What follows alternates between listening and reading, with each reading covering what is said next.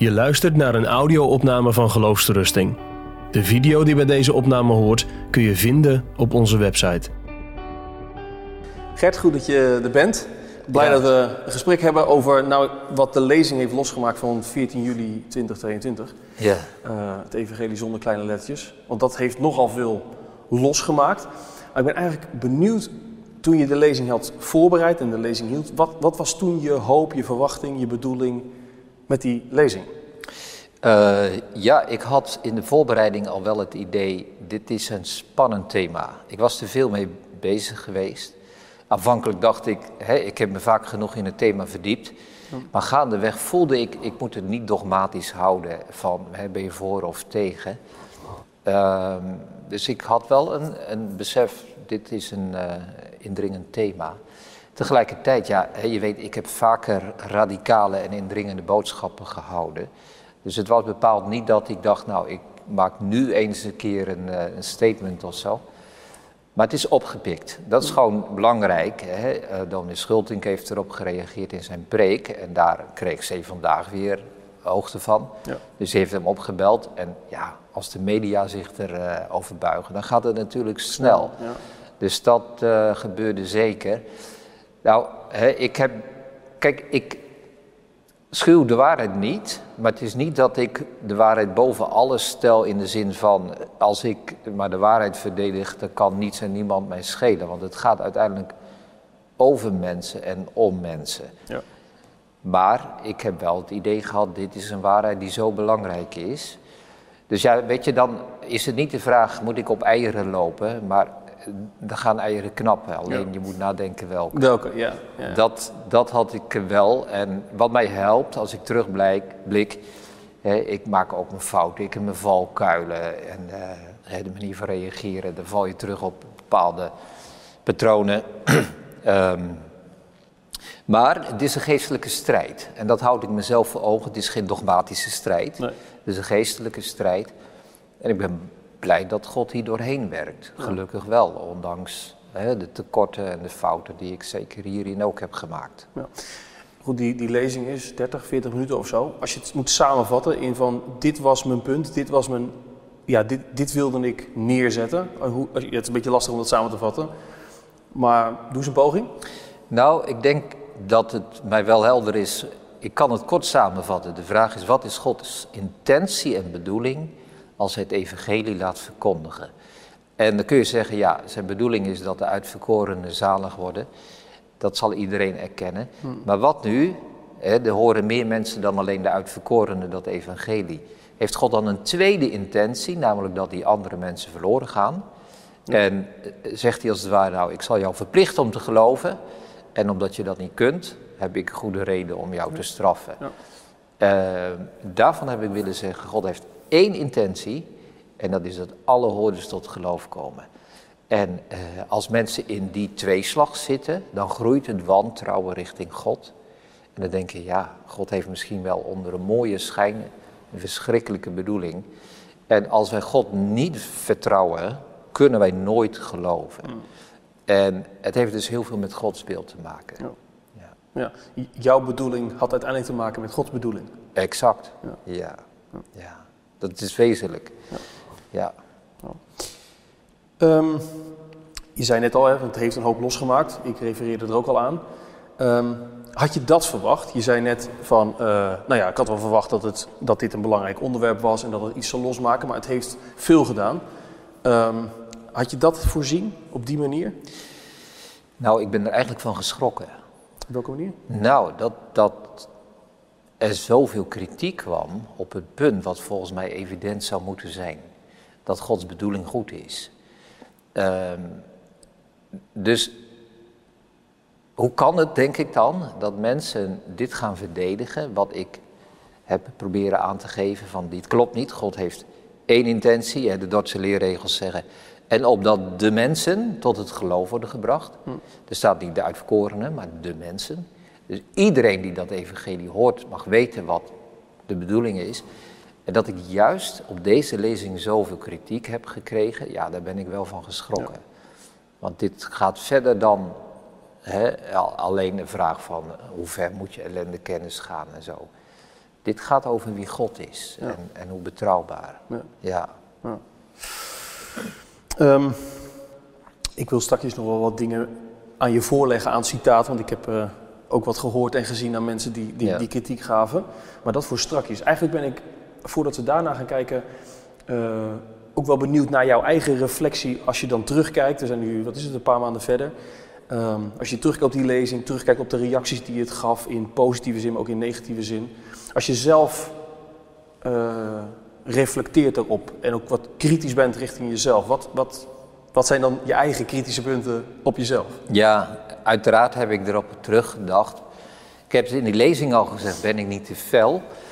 Ehm, nou, een paar concrete dingen, laat ik daarmee beginnen. Ik heb gezegd, mensen kunnen het evangelie ervaren als een muizenval, hè, een booby trap. Hm. Ehm, je denkt dat je een goede, blijde boodschap hoort en Gods intentie is dat je verloren gaat. Ik denk dat eh, veel predikanten dat hebben opgevat alsof zij de mensen proberen in die val te krijgen. En eh, misschien had ik daar wat duidelijker over moeten zijn. Ik heb het er niet speciaal nu eh, op teruggeluisterd, maar dat was niet mijn intentie. Dus achteraf gezien had ik wat minder aandacht aan die, die beeldspraak moeten eh, Die geven. beeldspraak ging zijn eigen leven soort Ja, van leiden op ja. een manier die je helemaal niet bedoeld had. Nee, hè, Ja. dus eh, dat heeft wellicht wat afgeleid van mijn eigenlijke punt. En wat heel veel los heeft gemaakt, ik had een beeld gebruikt van Andrew Fuller. Ehm, over die terroristen die hè, genodigd worden om terug te komen naar de koning Ja. en dan doen ze dat niet. En wat is dan die rol van de onderhandelaar? Ja. Ik had de naam van Andrew Fuller niet genoemd, want ik dacht, hoor eens, ik breng deze boodschap. Ja. En eh, dan ben ik daarop aanspreekbaar. Ja? Dus eh, ik schaam me niet dat ik dat beeld van hem heb geleend. En ik weet nog dat ik dat las en hoe hard dat bij mij binnenkwam. Maar goed, ik heb toen die vraag gesteld aan, aan de mensen. Hè, stel jezelf eens de vraag: zijn dit mensen die van Christus wegen smeken om je met God te laten verzoenen? Of zijn het onderhandelaren van de duivel geworden? Nou, dat is natuurlijk nogal een, een forse. En eh, ik zie ook wel dat, dat veel collega's, of in het algemeen mensen, eh, dat veel te ver gaan. En zeggen, ja, hij schildert andere dominees als onderhandelaars van de duivel. Ja. Eh, of gezanten van de duivel. Nou, dat laatste heb ik niet gezegd. En binnen de beeldspraak denk ik dat het duidelijk moet zijn. Je moet het als dominee nooit opnemen voor onbekeerde mensen. Die eh, zeggen, ja, ze hebben eigenlijk wel gelijk. Ze kunnen ook niks aan doen dat ze vijand van God zijn. Ja. Ja, Maar ja, dan zie je dus dat zo'n zo'n voorbeeld, eh, al komt het van Fuller vandaan, dat dat dan toch niet heel erg. Dus het, het lijkt in dit geval, in- als je kijkt naar de reacties die kwamen, niet heel erg te helpen of zo. In de zin van dat mensen vooral losgaan op het feit van, ja, zijn we nu allemaal gezanten van de duivel? Wat, wat bedoel je nu eigenlijk te zeggen? Dat is eigenlijk de kritiek die Ja. erop kwam. ja. Als je, Ja. het nu, als je dat over zou kunnen doen, hoe zou je het dan nu zeggen? Zou je dan Fuller helemaal weglaten of zo- hoe zou je het dan aanpassen? Nee, ik zou het weer zeggen. Ja. Maar wat, dan heb je weer de verwarring. Ja, ja. Nou, wat mij hielp, eh Geloofsterusting heeft een fragment ergens van John Piper over gelaten 1. En daar staat hè, bekende tekst dat Paulus zegt, als iemand een ander evangelie brengt, al was het een engel uit de hemel, maar die is vervloekt. Ja. En het eh, onderschrift, de titel van dat filmpje wat jullie hebben van eh, Piper, dat is... Mensen die het evangelie niet brengen, verdienen onze woede. Ja, ja. En ik dacht, ja, niet om Piper, maar dankzij Paulus, dit is ook wel waar. Hier moeten we, hier zitten we voorbij de grens van beleefdheid. Hè, en, eh, Hier moet je uitgesproken over zijn. Hier moet je uitgesproken over zijn. Ja. En ik snap wel, hè, als een dominee denkt dat hij zichzelf erin terug hoort in mijn lezing, dat dit hard binnenkomt. Maar ja, gelaten 1 kwam bij de mensen in... eh, Ook niet zacht binnen. Die kwam ook niet Nee, binnen. nee, Nee. Nee. Maar hoe kun je voorkomen dat iemand, zeg maar, hè, je noemde het punt van, nou ja, ehm, ik maak dat voorbeeld van die terrorist en de, ik heb dan wel niet gezegd dat die dominees gezanten van de duivel zijn, maar zo hebben het wel geïnterpreteerd. Hoe, hoe, hoe kan een, een collega-predikant, laat maar zeggen, dat voorbeeld aanhoren en de juiste conclusie over zijn eigen prediking, eigen bediening trekken? Nou, kijk, eh, in ieder geval in het klassieke formulier van de bevestiging van predikanten wordt altijd 2 Korinthe 5 aangehaald. En er staat erbij, dit is de eerste en de belangrijkste taak van de predikant. Om, wij bidden nu van Christus wegen, laat u met God verzoenen. Dus elke dominee in de gereformeerde gezinte heeft ja, ik van ganser harte geantwoord op de vraag of hij dit als zijn roeping ziet.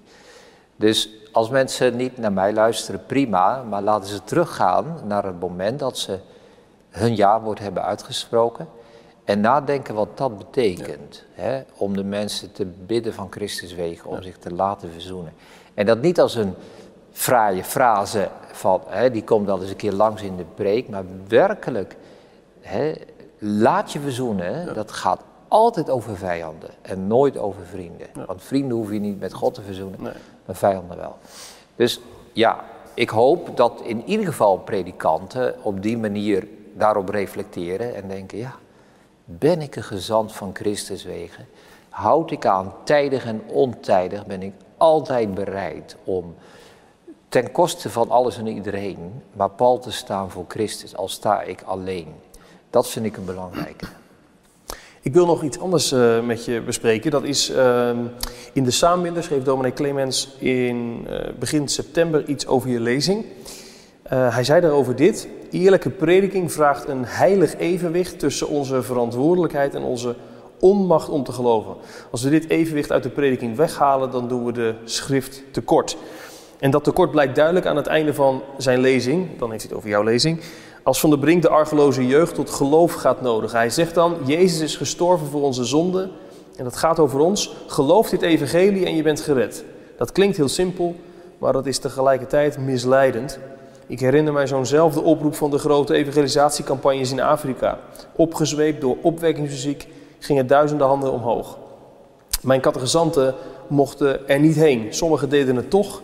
En na weken vroeg ik hen, en, hoe voel je je nu? Ben je nog steeds zo enthousiast? En meestal was het antwoord: het is allemaal weer weg. Precies. Wat, wat zeg jij op zoiets als dominee Clemens dat zegt in eh, de samenbinden? Eerlijke prediking vraagt om een heilig evenwicht tussen verantwoordelijkheid en onmacht. Om daar maar mee te beginnen. Ja, ik denk dat hij bedoelt: uh, ik breng de plicht om te geloven, dat is de verantwoordelijkheid van de mens, maar ik zeg er meteen bij dat je niet kunt geloven. Ja. En die twee dingen moeten allebei gebracht worden. Dus dat zal hij met dat evenwicht dat denk ik ook, bedoelen. Ja. ik zou zeggen dat is prediking van de wet. Want de wet gebiedt ons wat wij moeten doen. En zegt erbij dat we het niet kunnen. Hm. Uh, maar dat is nog geen evangelie.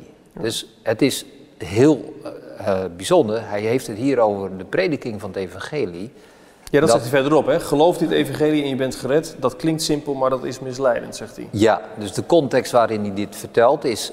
hoe breng ik het evangelie? En dan zegt hij deze twee dingen.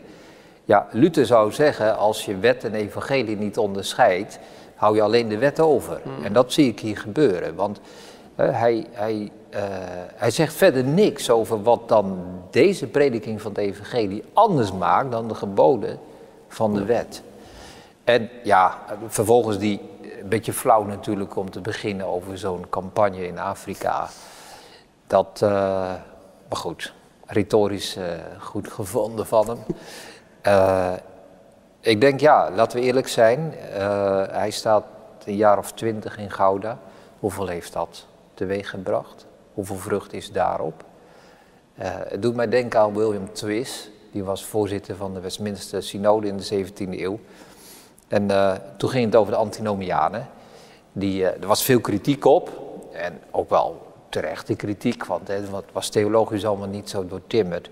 Maar Twist die stelde de vraag, waarom zijn wij als gevestigde dominees zo kritisch richting die antinomianen? Is het niet, zegt hij, omdat zij wel vrucht op hun prediking hebben en wij niet? Dus voordat wij kritiek geven op andere mensen, hè, als God daar doorheen werkt, dan werkt die. En dan moeten wij voorzichtig zijn om dat meteen af te, uh, af te fakkelen en uh, weg te schuiven. Ja. ja, met een kromme stok een rechte slag slaan. Alleen ik denk dat dat uh, voor Dominic Clemens een beetje het spannende punt is natuurlijk. Dat hij het gevoel heeft van, ja, dit is, dit is niet een kromme stok waar dan toch nog iets goeds uit voortkomt. Hij, als ik, hem, als ik hem goed begrijp, is hij juist bang dat veel jonge mensen een soort van bedrogen worden. Dat ze met dit evangelie, wat in zijn perceptie het evenwicht ontbreekt, dat mensen ja, zichzelf voor de gek houden. Ja, nou ja, dat zijn hele grote woorden. Ja, dit, dit zeg ik nu, hè? ik Nee, vul het in ja, voor. dat- maar ik, ik, als ja. ik het goed proef, dan is dat wel waar zijn zorg ligt. Ja, ja, ja. Ik, ik denk dan, hè, het is altijd een mildheid geweest in de traditie. Eh, kijk, ook in de Rooms-Katholieke Kerk komen mensen tot geloof. Eh, Er zijn Arminianen geweest die geloofden. Hè, eh, dus die leer kan fout zijn. En dat werd ook met, hè, met, met verve gezegd.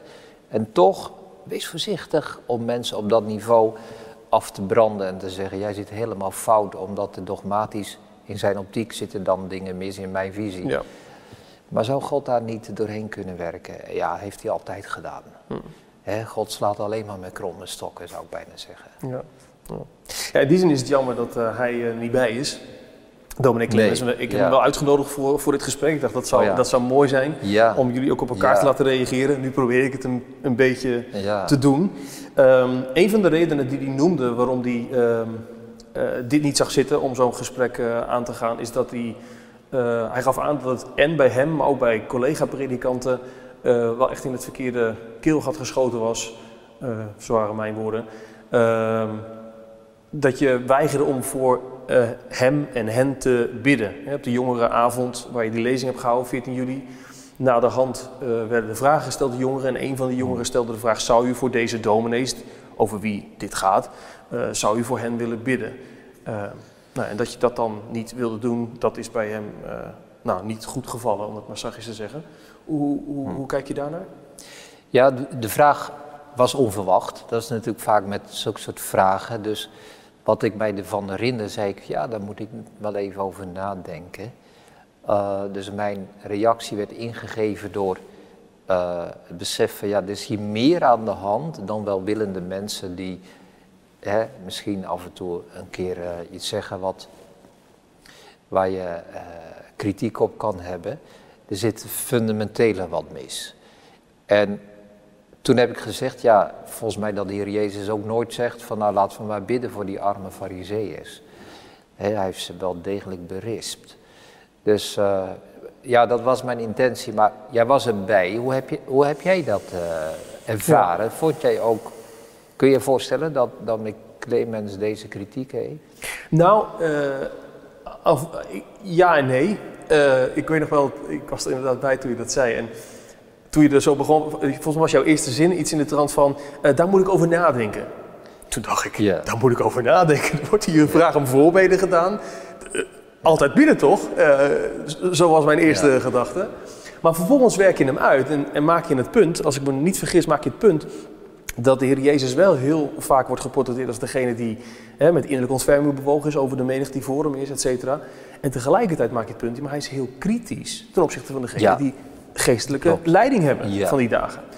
Ehm, en, maar ik weet niet meer precies hoe je dat gezegd hebt, maar je maakt ook het punt van we moeten niet doen alsof deze dominees die zich aangesproken voelen door eh, deze, nou, deze aanklacht die klinkt, dat dit, ja, je woorden waren anders, maar ik interpreteer het wel eens van het zijn geen domme jongens. Het zijn niet mensen die van, oh ja, we roepen Ja. wel eens wat. Nee, het zijn ook mensen die goed hebben nagedacht, die weten wat ze zeggen, die ook weten waarom ze het zeggen. Het is overtuiging. Ja, Eh, mijn woorden weer, dan mag je ze ook aanpakken. Dan mag je het ook bespreekbaar maken. Je noemt dan wel geen namen, maar je- de zaken benoem je wel.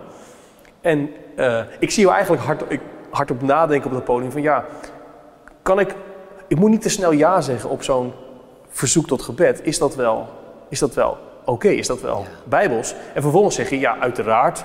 Dat is wat je later zegt, uiteraard mogen we bidden. Dus ik denk dat Dominic Clemens niet gelijk heeft dat je een gebedsweigeraar bent. Je wil wel bidden, maar je wil wel even het voorbehoud maken van, ja, maar niet maar zo van, ach, nee. Het is ze, een, ze hebben, ja. we moeten medelijden met deze mensen hebben. Dat Nee, is niet, dat het is is niet een structureel probleem. exact. ik denk dat dat je punt was Ja. wat daarachter zat. Ja, en Luther die zegt van sommige mensen, eh, ik heb ze de dood ingebeden. dus die, die, die vond dat dat mocht. Hè, als mensen zo'n weerstand hadden tegen het evangelie, ja, dan was de wereld beter af als die mensen... Ja. Nou, dat, Dat heb niet. Dat heb ik niet gezegd. Maar goed, de vergelijking al- alleen al zal Dominic Clemens niet leuk vinden. Nee. Eh, en dat snap ik ook wel. Maar ja, het, het gaat wel ergens over. Hè? Ja. En dat zal hij dan wel weer helemaal met je eens zijn. Dat het echt ergens over gaat. Hè? Dat hoop ik. Ja, Ja. Het, het viel me ook wel op in, in het mailcontact wat ik even met hem heb gehad om, nou om te kijken of hij misschien hier wilde aansluiten. Goed, daar kies hij dus niet voor om dat te doen. Ehm, maar ik merk wel dat het hem echt aan het, ja, aan het hart gaat, zeg maar. Het is niet maar gewoon een discussietje in de marge. Hmm. Ik vroeg hem ook van hè, de, de- de, lezing van 14 juli, is dat nou ook iets, ja, hoe dat bij hem binnenkomt? Hè? De- Ja. Het klinkt toch een aanklacht in door. Pakt hij dat ook op zichzelf? En dat, dat heeft hij ook wel ja, zo ervaren, zo, eh, zo, zo beleefd. Van, ja, eigenlijk de prediking die jij onder kritiek stelt in die lezing van 14 juli, daarvan zegt hij met zoveel woorden, dat is eigenlijk de prediking zoals ik preek, zoals mijn collega-predikanten in de Gifmiddelgemeente preken. Oké, Zoals ja. er op de theologische school wordt onderwezen, eh, zoals we het bij Smijtergeld en, en Floor lezen. Dus ja, in die zin, los even van de vraag eh, wie heeft er nu gelijk. Maar dat, het, binnenkomen doet het wel. Het, eh, dat proef ik wel in zijn mail. Het, het komt wel binnen als je zo'n lezing ja, voor je kiezen krijgt. Hij heeft zich daarin wel echt aangesproken geweten. Nou, ik, ik waardeer het in ieder geval dat hij niet zegt van dit is een karikatuur. Nee. Maar dat hij zegt, hier sta ik voor. Hè? Dus we agree to disagree. Ja. En dat je wel zegt, oké, we zijn er allebei erover eens dat dit een heel aangelegen punt is. En eh, ja, daar, daar staan we voor. En dan zou ik ook zeggen, ja, wees dan bereid om, om de kritiek daarop te Ja. incasseren. Want anderen Dus, heb je ook wel horen ja. zeggen van ja, als een karikatuur, eh, wat jij schildert in die lezing van 14 Ja. juli, is allemaal helemaal niet zo. En dat, dat proef ik bij Dominee Clemens helemaal niet. Die, Nee. Die, eh, en dat waardeer ik dan wel. Dat vind ik dan toch wel weer... Ja, nou dan ja. sta je nog steeds heel veel van elkaar, Ja. maar dan hebben we het wel over hetzelfde. Ja, ja, en dan zou het wel een zaak zijn geweest om het gesprek aan te gaan. Ja. Omdat, hè, want je ziet verschillende reacties. Sommige mensen zijn het helemaal met me oneens, anderen zijn het helemaal met me eens. En er zit ook een tussengroep die zegt van, hè, kom op, zoek nou de verbinding en zoek nou het gesprek. En ik, dat is de lastigste groep, juist omdat ik denk dat, eh, eh, dat je het eigenlijk het punt dan het snelst mist. Hè, dus het is wel goed om te zeggen, oké, we zijn het erover eens dat dit een heel aangelegen punt is en we verschillen hier fundamenteel met elkaar. En ik denk dat we daar wel aan toe zijn om dat gewoon eerlijk te zeggen. En dus niet met triomf dat ik het zeg, maar wel, ja, de Griffemiddelgezinte heeft een serieus probleem hier. Ja. Ja. Ehm, even kijken hoor. Ehm, ja, ik, ik zei het al eerder, hè, van ik, ik zou je graag wat citaten willen, willen voorhouden. Nou, Ja. Eentje heb ik al gedaan van, eh, vanuit de Ja. Saambinden van Dominic Clemens. Maar ik kwam meer tegen de afgelopen weken. Er is best wel, best wel wat veel over je lezing gezegd. Ook in preken en in artikelen en nou, van alles. Onder andere in een preek van dominee Jansen van de Gifvermeerde gemeente. Die zegt in een van zijn preken, een beetje aan het eind was het geloof ik. ehm, en dit is zijn citaat. Moeten we dan niet meer met twee woorden spreken? En in de context doelt hij daarin volgens mij op eh, dat we het meer moeten hebben over de diepe doodstaat van de mens. Hè? Dat dat dan het, het tweede deel is wat in jouw lezing te weinig wordt benoemd, als ik hem goed heb begrepen. En hij zegt dan vervolgens over je lezing: Ik vind het levensgevaarlijk. eh, niet leuk om te zeggen, maar levensgevaarlijk. Ehm, hij houdt dan wel de spiegel voor van ja, preken wij nog het aanbod van genade? Dus hij, reflecteert er wel op. Eh, de mens moet kiezen, jazeker zegt hij. En tegelijkertijd maakt hij dan het punt, maar de mens heeft al gekozen. En horen we dat dan ook nog?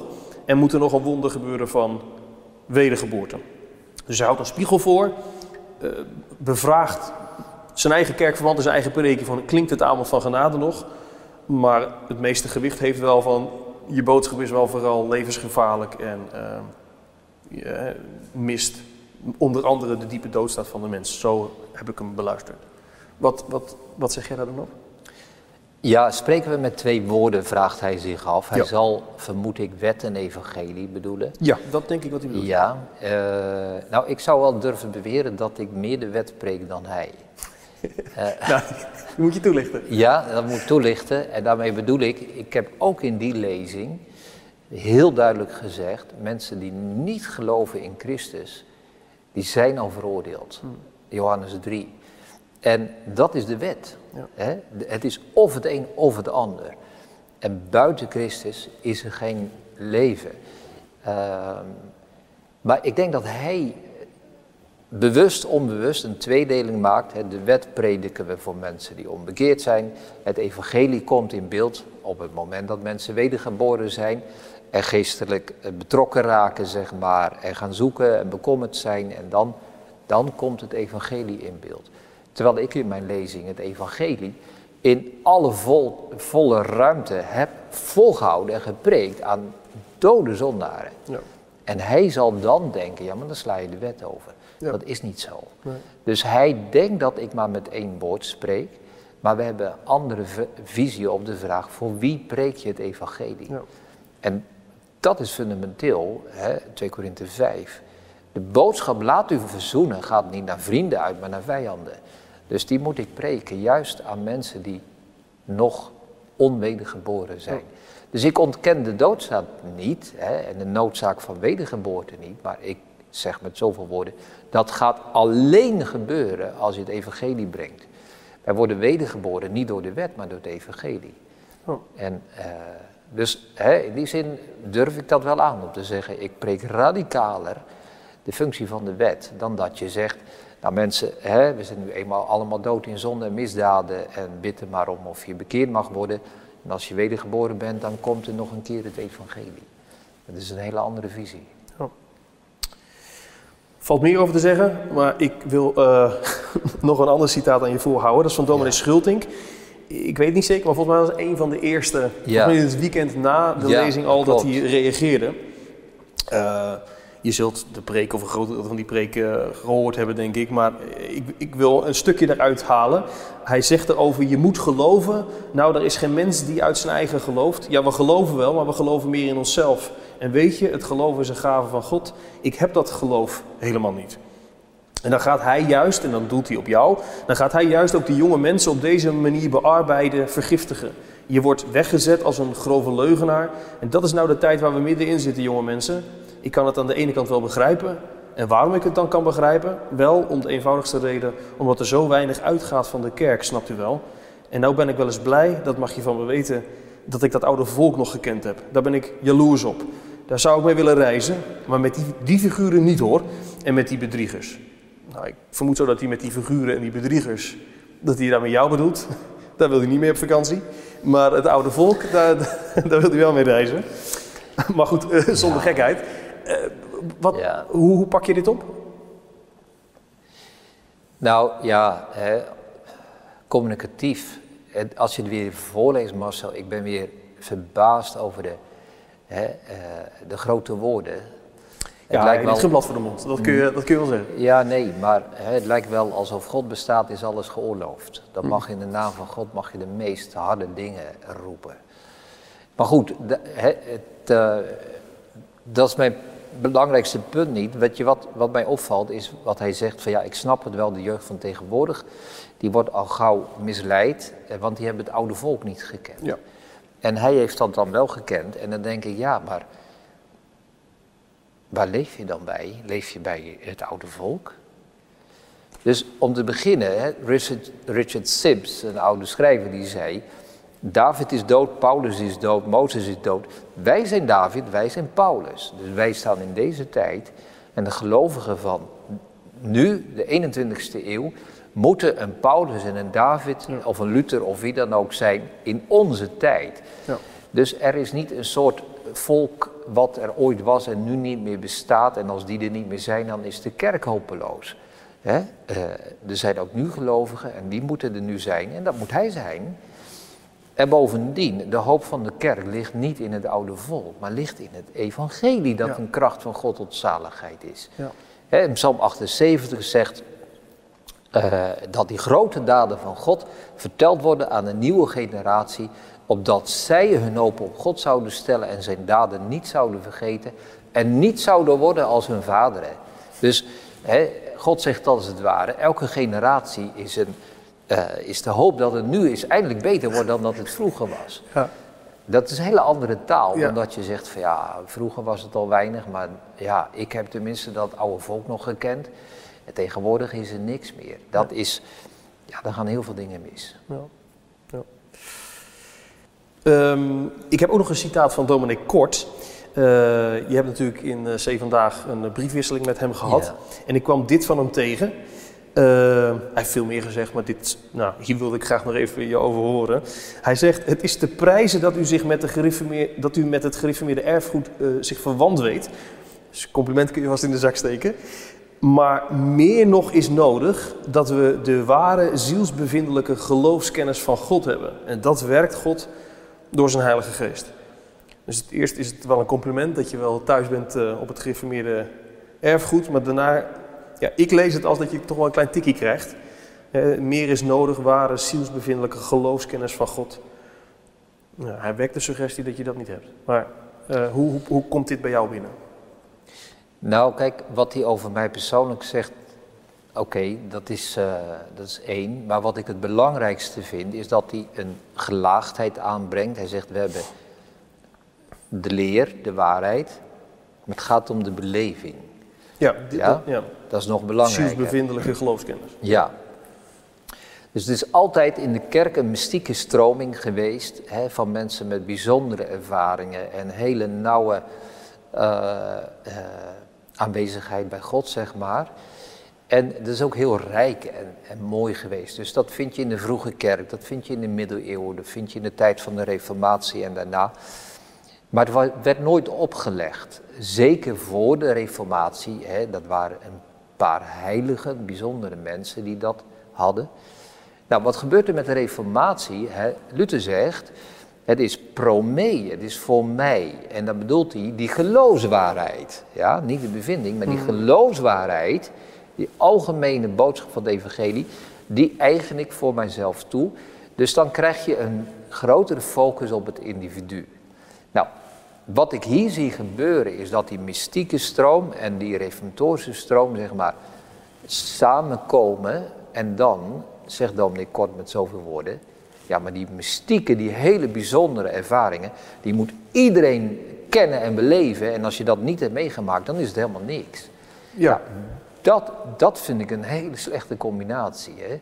Dus de Reformatie heeft gezegd: hè, geloof is persoonlijk, maar niet bevinding en ervaring enzovoort is persoonlijk. Je moet een mystieke ervaring hebben alsof je hè, een Bernardus van Clairvaux bent of eh, wie dan ook, een Jodocus van Lodestein of andere eh, mensen. Dat schrijft hij wel voor en daar komen mensen mee in de knoop. Dat zie je ook. Maar, maar hoe kijk je dan wel tegen bevinding aan? Eh, is het dan helemaal niet eh, goed? Je, je, je klonk op zich net, net wel positief over bevinding als zodanig. Of heb ik dat verkeerd ja, gehoord? Als, als we elkaar zeg maar die vrijheid laten, dat we zeggen de een eh, ervaart meer en de ander minder, dan is dat prima. Hè, dus ik ben niet tegen bevinding natuurlijk, maar geef daar elkaar die vrijheid. Dus mensen die beleidenis doen, die beleiden de zaligmakende leer en niet de zaligmakende bevinding. En als dat wel gaat gebeuren, dan, dan pin je mensen vast op psychologisch niveau. Ja. En dan gaat er heel veel fout. Moeten we echt nog eens een keertje over doorpraten, over bevinding als zodanig. Ja, hoe dat, ja, nou ja, hoe dat verschilt is, Ja. hoe- wat prediking daarin van impact heeft, Oh ja. karakter. Valt Ja. genoeg over te zeggen, denk Ja, ik. ja. Maar we houden hem nu eh, even hierbij, want ik wil je nog een andere eh, citaat voorlezen. Ja, van dominee van de Tang. Eh, die zegt in een preek, geliefde, ik ken geen troostelozer evangelie dan dit evangelie. Het klinkt mooi, het klinkt dierbaar. God wil je God zijn, hij wil je vader zijn. Geloof het maar en je hebt het. Maar het is een leeg evangelie. Het is een troosteloos evangelie voor degenen die niet geloven kunnen. Voor degenen die gebukt gaan onder hun ongeloof. Voor degenen die gebogen gaan onder hun onbekeerlijkheid. Hij gaat op dit punt nog wel even verder, maar ik stop hier, eh, hier het citaat. Het is een troosteloos evangelie. Waarom? Degenen die niet kunnen geloven, die, eh, die hebben er niks aan. Dat is wat ik als soort van samenvatting aan jou teruggeef. Ja, ja. Kijk, hij, hij brengt dat als kritiek naar mij, maar hij, hij bekritiseert natuurlijk veel meer mensen. Eh, beroemde uitspraak van Luther, geloof en je hebt het. Hm. Dat past niet meer hier, hè? want Nee, hij, hij start bij mensen die het niet hebben en die niet kunnen geloven en die onwillig zijn. En dat is zijn startpunt. Ja. Maar het hele evangelie start niet bij de mens in zijn situatie om te kijken wat dan nog mogelijk is. Maar het evangelie start bij God en kijk wat er dan nog mogelijk is. En dat is er heel veel. ja. en als hij dat een troosteloos evangelie noemt, ja, ik vraag me af, heeft hij dan helder wat evangelie is en heeft hij helder wat geloof is? En bovendien, hè, de Dordtse leerregels zeggen dat de belofte van het evangelie aan iedereen verkondigd moet worden met bevellen van geloof en bekering. Ja. ja, hoe gaat hij dat doen? Als hij zoveel sympathie heeft voor mensen die het allemaal niet hebben en niet kunnen. Ja, ik, ik vind het heel antropologisch, heel menselijk gedacht en, en, en niet theologisch gedacht. Nou, uh, ik hou me in, want ik wil je eigenlijk ja, over door. maar, ja, ik snap je. ik, ik heb nog een ander citaat, een heel, heel, heel ander citaat. Um, en dat is van uh, Ewout de Jong, psychiater. Uh, Reformatorisch Dagblad kwam het voorbij, als ik me niet vergis. En dat gaat over uh, jouw briefwisseling met dominee Kort in C vandaag. Oh ja. En daar zegt hij over, over die briefwisseling, even los van het grote verschil in vermogen tot argumentatiekracht, wat overigens echt contact zeker niet in de weg hoeft te staan, is de schroomvalligheid ver te zoeken. Evenals de ontvankelijkheid voor wat de ander nu werkelijk bedoelt en wat de onderliggende ervaring is. Voor echt contact ben je op elkaar aangewezen. Nou, dat, dat is wel een, eh, een, een kritische noot vanuit uh, Ewout de Jong. Ja. Die, die jullie briefwisseling heeft gezien en dit dan concludeert. Of dit, er, ja, dit erover zegt. Dat zegt niet alleen tegen Kort. Uh, maar dat zegt hij ook tegen jou. Hoe, hoe, hoe, komt zoiets uh, ja. jou binnen? Want het is, het is eigenlijk ja, het is toch wel kritiek op die briefwisseling. Ja, nou ik trek mij dat wel aan. Ik neem dat wel ter harte. Um, Kijk, ik begon die briefwisseling in de hoop dat er een gesprek mogelijk is. En in het besef dat er heel veel mensen meelezen. Dus hè, ik ben denk ik met vertrouwen begonnen. En, en vervolgens, ja, die, dan ik kort begon. Dus dat zette de toon. Ik heb daarop gereageerd. Er kwam een tweede, uh, uh, noem je dat, tweede brief. brief. Ja, input. Ja. En uh, daar ging die nog eens een keer nog steviger tegenaan. die was wel fanatiek. Ja. ja, die derde werd wat milder. Ja. Dus ik heb geprobeerd om ook wel hè, verbinding zoekend af te sluiten.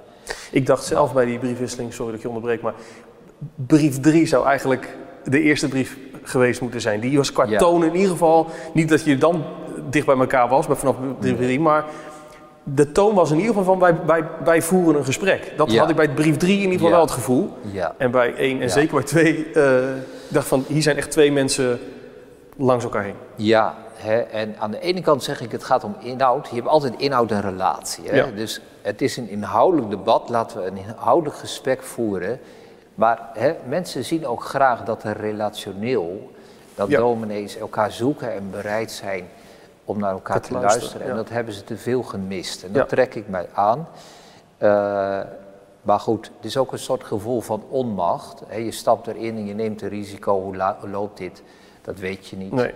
We schreven niet allebei drie brieven en daarna zeggen we gaan we dit wel of niet publiceren. Nee. Zo is dat niet. Dus ik vind het belangrijk dat hij erop wijst. En uh, misschien had ik achteraf, maar ja, het draaiboek schrijf je achteraf, had ik moeten zeggen uh, ik doe dit niet. Hm. Maar goed. Ja. Het is zo gelopen. Ik, ik weet wel dat ik, uh, ik heb zelf in mijn netwerk en ook wel online verschillende reacties gezien. reacties als van, laat ze alsjeblieft stoppen, want dit is stenen krommend. Ja. dus ja, sorry, maar een beetje in de lijn van Ewout, dit is echt niet goed. Zo moet het niet. Maar ook wel reacties van, oké, ik zie je een hoop niet goed gaan, maar het contrast is wel heel groot. Het, het, eh, eh, het wordt wel heel snel duidelijk, zo zei iemand, van als ik deze brieven lees, wordt wel heel snel duidelijk waar ik bij wil horen en waar ik me mee wil identificeren. Dus nou ja, ik denk van dat is op zich dan toch wel iets positiefs aan die briefwisseling. Maar goed, uh, genoeg daarover. Oké, goed. Ja. We springen naar iets heel anders. Niet naar een quoteje. Nou ja, misschien wel. Ligt er een beetje aan waar jij mee komt. Uh, maar um, je bent natuurlijk uh, theoloog, docent, maar ook kerkhistoricus je hebt al wat van het verleden gezien. Je weet ook dat de discussies die wij vandaag de dag voeren meestal niet nieuw zijn. Dat er in het verleden al eens eerder over gediscussieerd is. Ik ben benieuwd hoe jij kijkt naar wat er nu de afgelopen maanden is gebeurd... naar aanleiding van jouw lezing Evangelie uh, zonder kleine lettertjes... rondom het aanbod van genade, wet en evangelie. wat heb je in het verleden zien gebeuren wat daarin, wat daarin vergelijkbaar is misschien? Of waar zie jij lijnen? Of waarin is dit anders, nieuw? Nou, weet je dat? Uh, ja, er zijn wel dingen anders. Er is heel veel diversiteit in onze traditie en dat erken ik ook. Dus uh, mensen die voor een voorwaardelijk aanbod zijn, kunnen ook hun citaten vinden. En dat is prima tot, tot uh, zekere zin. Maar wat ik hier belangrijk vind, is het godsbeeld. Dus je ziet hier een bepaalde dominantie van de verkiezingsleer. Met heel sterk verkiezing en verwerping. En God wil gewoon uh, door dik en dun die verwerping realiseren. En daar gebruikt hij het liefst het evangelie voor. Nou, die gedachte kom ik in onze traditie absoluut niet tegen. Dus de gedachte dat God het evangelie als goede boodschap bewust hè, gebruikt, geïntendeerd, beoogt om mensen op die manier in de verlorenheid te krijgen. Hmm. Dat doet zoveel met ons godsbeeld. Ja, dus dat, wat mij betreft, gaat dat, is dat niet binnen de grenzen van de reformatorische traditie, maar er duidelijk overheen. Ja. dit is meer een soort deterministisch, uh, fatalistisch godsbeeld. Uh, Waar je nooit weet wat je, als God met een goede boodschap komt, dat weet je niks. nee. Dat het kan maar zo zijn dat hij dat dan... Juist. Ja. En, en, en dat vind ik anders. Dit zijn wel verwijten die gemaakt zijn, onder andere in de discussie rond uh, 1618, 1619, mm -hmm. de Dordtse synode. Maar er is altijd met veel verontwaardiging aan de kant gewezen. En dat is dus het rare, dat dat nu, als, hè, als het ware, nou, als de Arminianen ons dat hebben verweten, dan accepteren wij dat dat inderdaad onze visie is. Ja, ja hou eens even, dat kan niet. Nee. Dus als kerkhistoricus historicus zie ik hier wel dingen hè, waarvan ik zeg, dit gaat verder dan alleen een dogmatische discussie over wat het aanbod van genade is. Ja. Dit raakt veel dieper, dit gaat over... Uh, over Gods beeld. Ja. Over wat het evangelie is. Ja, en wat zijn bedoeling is met de boodschap. Juist, ja. ja. ja. Valt ook meer over te zeggen. Maar ik wil naar een afronding toe. Uh, veel uh, kritische punten wel uh, voorbij gekomen in dit gesprek. Ik wil eigenlijk afsluiten met um, wat, wat, ja, wat aan mooie dingen, zeg maar, positieve dingen, warme dingen, fijne dingen, bemoedigende dingen die voorbij kwamen. Ik heb zelf onder andere gehoord van een stel wat op een camping zat en met de, de buren in de andere tent gesprekken had hierover van, ja, die lezing van, van de Brink uh, heeft ons veel goed gedaan, omdat we zelf in de kerk wel eens vertwijfeld naar de prediking zitten te luisteren en niet de vinger op kunnen leggen van, wat gaat hier nou mis, maar ergens klopt het niet, het, het, het, het gaat niet goed. En door de lezing van jou van 14 juli zeiden zij van nu kunnen we eindelijk de vinger erop leggen. Kunnen eindelijk woorden geven aan datgene wat we ja. al die tijd al wel ja, intuïtief aanvoelden. Maar ja, geef het maar eens als gewone man uh, woorden. Ja. Dat is soms best lastig.